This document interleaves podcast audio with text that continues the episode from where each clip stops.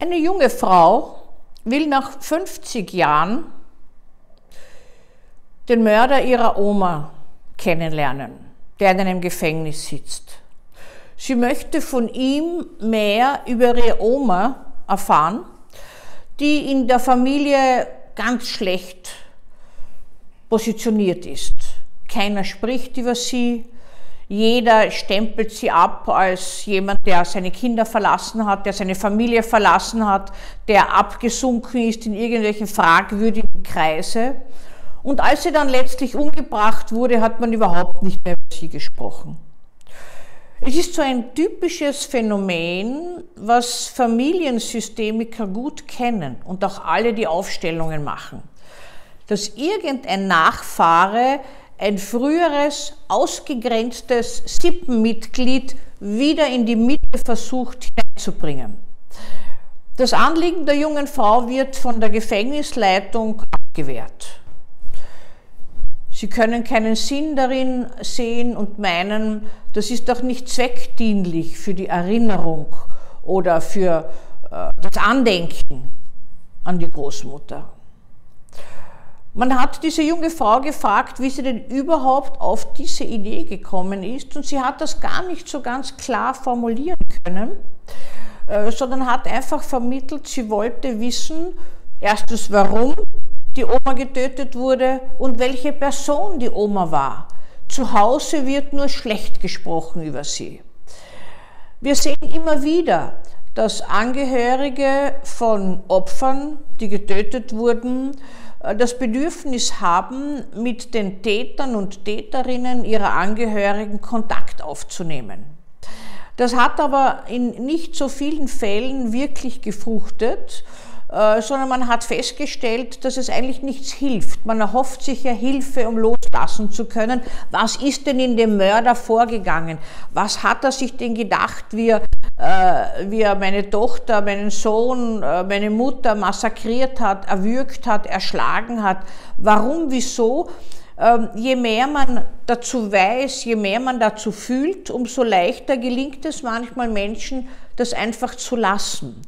Und manche bleiben ein Leben lang hängen und können die Erinnerung einfach nicht verdrängen und zwar deswegen nicht, weil sie nicht Details wissen. Das gilt auch für all diejenigen, die einen Angehörigen verlieren, dessen Leichnam nie gefunden wird, der irgendwo abgestürzt, äh, vergraben, zerstückelt, irgendwo entsorgt wurde und so einen Abschied nicht zu Wege bringen. Dieser Abschied müsste natürlich ein innerlicher sein, äh, weil außen ist ja kein Begräbnisritual mit dem Leichnam des Verstorbenen möglich. Man kann natürlich ein Ritual machen für sich und manche können das auch, aber viele können das nicht.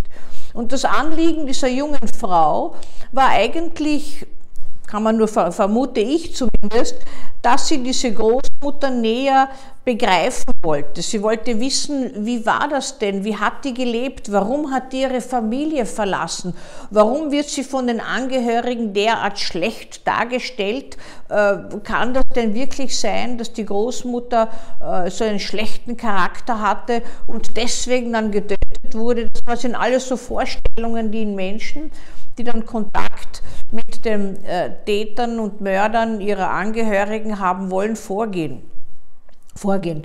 Und äh, dieses äh, Mädchen ist äh, sehr betrübt gewesen darüber, äh, konnte aber sich, so wurde zumindest vermittelt, damit arrangieren.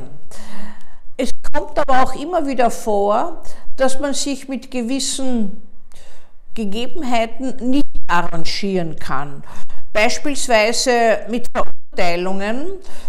Angehörige gehen davon aus, dass der Beschuldigte, Angeklagte, Verurteilte sicher unschuldig war und ihn dazu getrieben wurde, jemanden anderen zu töten oder schwere Gewalt anzuwenden. Das ist so ein Versuch, das Böse aus der Familie, aus dem nächsten Kreis hinaus zu befördern und sich selbst gut zu halten, den doch noch aufzunehmen, sonst müsste man ihn nämlich auch hinaus äh, verlagern. Das passiert ja auch manchmal. Sie wissen, es gibt zwei Möglichkeiten mit Angehörigen von Tätern, wie kann man mit solchen Menschen, die getötet haben, umgehen. Die einen werden total verlassen von einem Teil der Familie, manchmal auch von allem.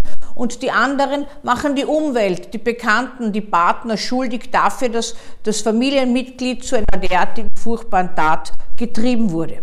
Und wenn dann noch ein Schuldspruch gefällt wird äh, von Gericht und das alle Instanzen durchläuft und irgendwann Schluss ist mit der, Hoffnung, dass sich was ändert, dann versucht man wieder Aufnahmeverfahren und so weiter. In manchen Fällen werden die auch akzeptiert, ähm, der Großteil wird nicht akzeptiert.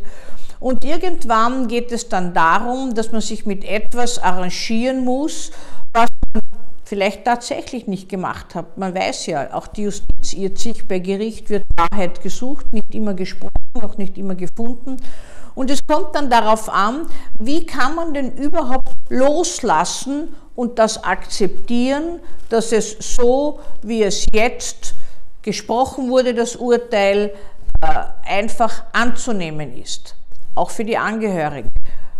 Nur wer in der Lage ist, etwas Unabänderliches, und das ist das Wichtige jetzt daran, etwas Unabänderliches zu akzeptieren, kann auch davon loslassen. Das heißt nicht, dass man sich im Vorhinein schon arrangieren können muss und alles akzeptieren, was vorgesetzt wird, das meine ich damit gar nicht. Auch diese junge Frau, die die Großmutter über den Mörder ihrer Großmutter kennenlernen wollte, muss sich arrangieren damit, dass das nicht möglich ist, zumindest jetzt nicht möglich ist.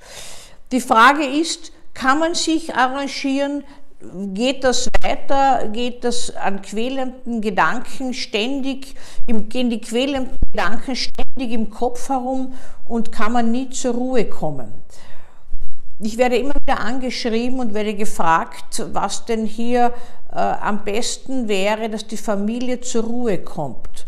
Und es ist immer das, was ich schreibe, wenn es möglich ist, wenn alle Möglichkeiten eben ausgeschöpft sind, dann gilt es zu akzeptieren, loszulassen von dem, was war und etwas Neues zu schaffen. Das gilt sowohl für diese Enkelin, die ihre Großmutter kennenlernen wollte, vielleicht gibt es auch noch einen anderen Weg, wie auch für alle Familienangehörigen, die in ihrer Familie jemanden haben, der ein Verbrechen begangen hat und von dem sie meinen, dass er das so verdient hat, wie er verurteilt wurde, oder die etwas nicht akzeptieren wollen oder können, dass jemand zu so einer Gräueltat fähig war. Es geht nicht ums Verzeihen, es geht ums Akzeptieren.